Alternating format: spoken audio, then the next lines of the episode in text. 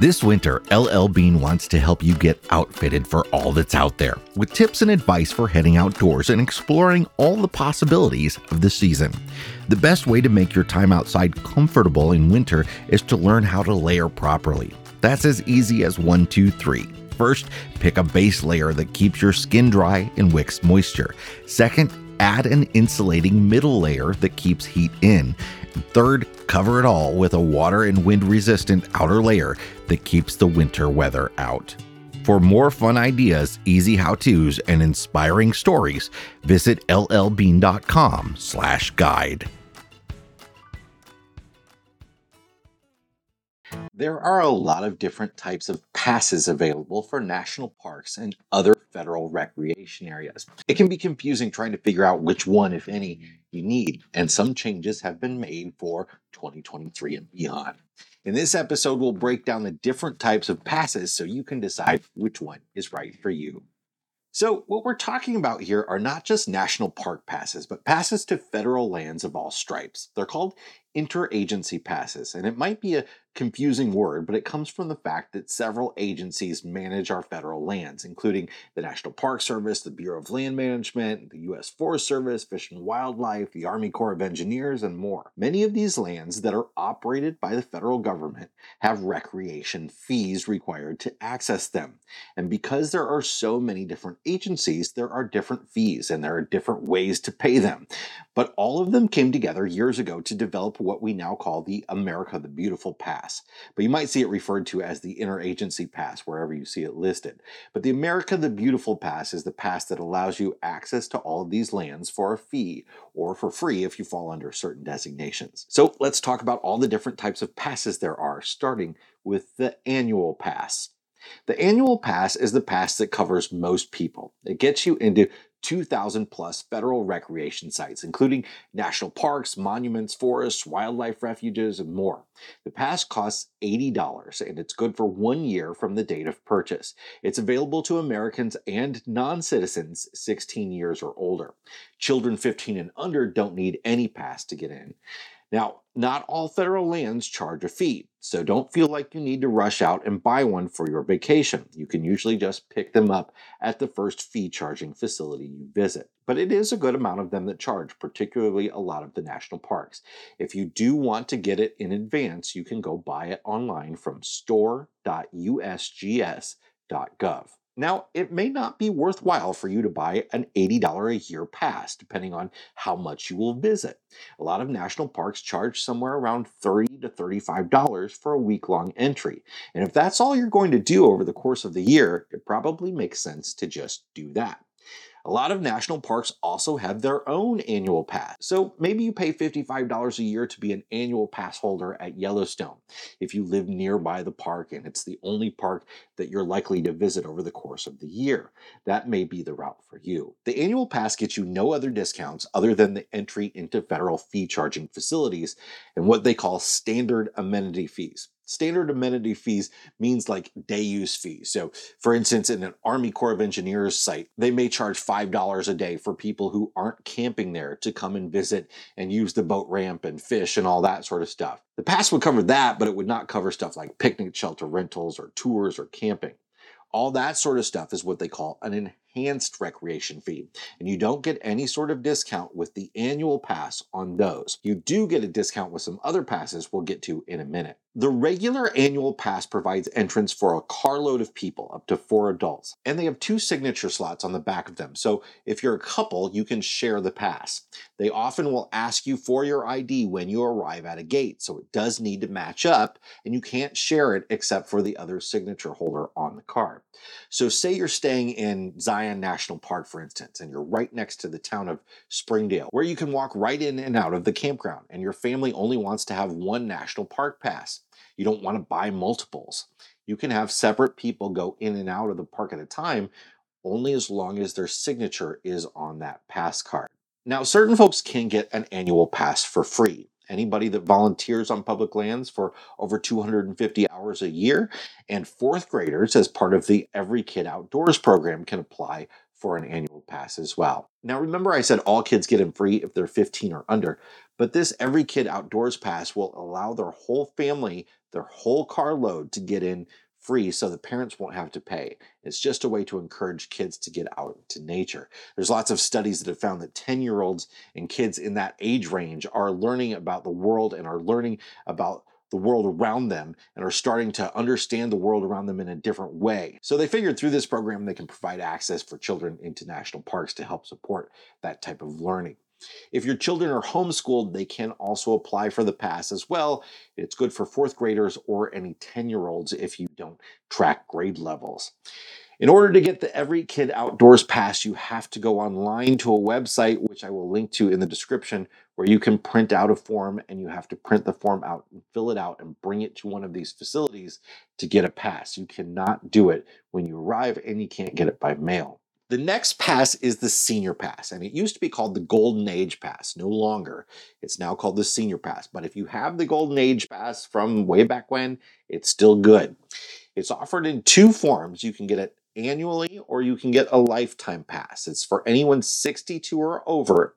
And for all of these passes that we've talked about, except the main annual America the Beautiful Pass, you do have to be American citizens now. So for the volunteer pass, for the Every Kid Outdoors pass, and now for the senior pass, and the, all the ones I'm going to talk about after this, you do have to be an American citizen. It's only the annual $80 America the Beautiful Pass that non citizens can get. So the senior pass is good for anyone 62 or over, and you can either pay $20 for a one year pass or you can pay $80 for a pass that's good for the rest of your life. If you do pay for that yearly pass and you keep it, and you buy a new one the next year, you can actually add them up to equal the lifetime pass. So if you have purchased like two annual passes and you say, hey, I'm going to be doing this for a while, you can just go ahead and take those two passes that are already worth $40 and pay the additional $40 and you can get your lifetime senior pass. The senior pass gives you all the same benefits of the regular annual pass, including getting your whole carload in, but also a few discounts. You get half off those enhanced amenity fees, including camping. That's a huge discount. Half off camping at all these different federal facilities, not just national parks, but U.S. Forest Service and Fish and Wildlife and Army Corps of Engineers, all of them you get half off or close to half off. U.S. Forest Service is a little bit different because it doesn't fall under the Department of the Interior like the other departments. It actually falls under the Department of Agriculture, so they make a few different little decisions on their own. If you camp in a U.S. Forest Service campground that has electricity, you actually get half off the camping rate and then you pay full price for the electricity rate it often works out to being about a third off of camping. But the senior pass also gives you half off other things like tours, picnic shelter reservations, and, and boat ramp usage fees. But you can't usually get a discount on any of the amenities that are offered by a concessionaire. So, not by the National Park Service or the federal government itself, but ran by a private party. That could be like a boat tour, or there are several campgrounds in the National Park Service, for instance, that are operated by private concessionaires. You're not going to get a discount at most of those. Now, if you're a couple, you could just get one senior pass for the two of you because, again, it's for your whole carload, right? But there aren't two signature slots on it, there's only going to be one. You can bring your grandkids along, you can bring your children along, whatever it might be. It's for your carload, it will give you admission. But if you're a couple and get two passes, that's going to give you both half off for things like tours. We'll be back in a moment, but first, a quick break for a message from our favorite place to search for the best campground for your national park adventures Campendium. Campendium lists virtually every campground in North America and every type of campsite you can imagine from remote backcountry tent sites to RV parks with water slides and pickleball courts. You can search by price, including free or by cell service, elevation, whether pets are allowed. Dozens of different search filters will bring you detailed user reviews so you can find the best campsite for your trip. Campendium is free at campendium.com or on the app, and you can upgrade to a RoadPass Pro membership to unlock an ad free experience with more detailed cell service reports, public land map overlays, trail maps, and more. A RoadPass Pro membership also includes other premium apps like Togo RV and Roadtrippers. Visit campendium.com or download the app today and save $10 off a RoadPass Pro membership with code RVMiles10X. Now, the third pass I want to talk about is the Access Pass.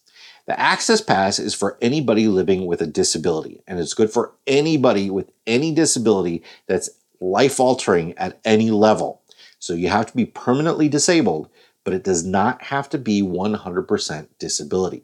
It can be at any level and the bar for this isn't the same as, for instance, disabled parking placards. It doesn't have to be a mobility disability. It can be a learning disability. It can be all sorts of physical or mental disabilities.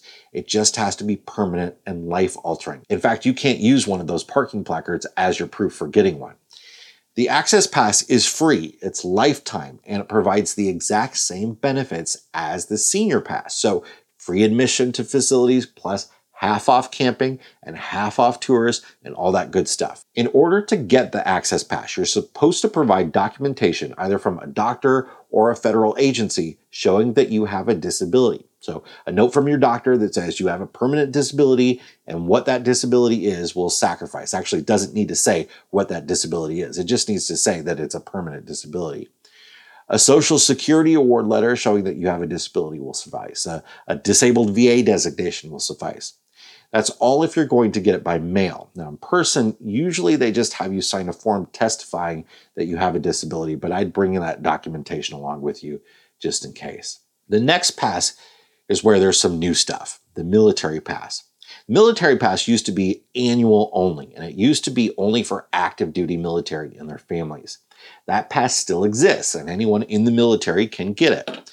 Now, two years ago, the government decided to extend the military pass to veterans and Gold Star families, those that have lost a loved one in service. But you had to get it renewed every year. There is now, just as of a few days ago, a lifetime military pass that veterans and Gold Star families can pick up so you don't have to get it renewed every year. Veterans can get it with a federal ID, for instance, your VA card, or if you have a different federal ID that shows you're a veteran, or a state ID like your driver's license, if it has a veteran's designation on it, you can just show that at a national park or other federal fee charging facility. If you don't have anything that proves you are a veteran, you can contact the VA for a veteran ID card, whether you use VA services or not. It's good for other veteran discounts that are out there as well. Both military passes offer entrance only and no other discount. Now, how do you get all these passes? Well, the easiest way is to go to store.usgs.gov. You will pay a $10 service fee in order to get them. So even though the passes like the Access Pass and the Military Pass are free, you will pay a $10 service fee to get them and you'll pay an additional $10 on top of the $80 if you're buying the annual pass or the senior pass, just for buying them online. And if you're going to buy them online, check if they show on their website usually what their backup is. Sometimes it can be 10 to 12 weeks before you get one, sometimes it's only a few days. But you want to make sure you know if you've got a trip coming up. Now, the other way you can get any of these passes is by visiting one of these federal fee charging facilities. If it has a cash register, they probably sell the pass. There are some 422 national park sites in the country, and only about one third of them actually charge a fee. So make sure the place you're going to actually charges a fee before you go out and buy one of these passes as well. But if you do buy it in person, 80% of the money that you spent on the pass stays within that park. So if you want to support a certain park, you can buy the pass there. If you do buy it in the park, it does take a little bit longer. So that's something to consider if it's a place that's got like a long entrance line, like Yellowstone or Grand Canyon National Park, and you don't want to wait in line longer it might be worth it to pick it up in advance. Another benefit of purchasing in advance is that you can use that senior card or that access card to then reserve campgrounds on recreation.gov and you can enter your pass number right then and there and you get your half off when you reserve your campsite. If you don't do that, you can pay full price and then call up recreation.gov and they'll give you a refund on the half that you paid. If you lose any of these passes, you do have to replace them. There is no way for them to find you in the system and then give you a replacement pass. If your pass is damaged, they will give you a replacement pass, but if you lose your senior pass, for instance, that's your lifetime $80 pass. You have to pay $80 again.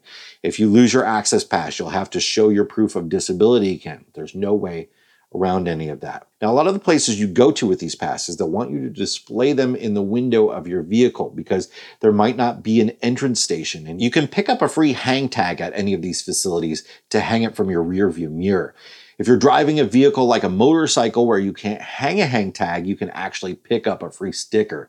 The sticker is only good for a year, even if you have a lifetime pass, but you can get a sticker that you can put on your vehicle. Let's say you have a open top Jeep or something like that, and you don't have an easy way to put your pass somewhere. If you forget to bring your pass with you, you will have to pay to enter. They have no way of looking you up again. If you haven't bought a pass in advance and you're going on vacation and you know that you're going to get the military or the access pass, for instance, make sure to bring the documentation you need with you.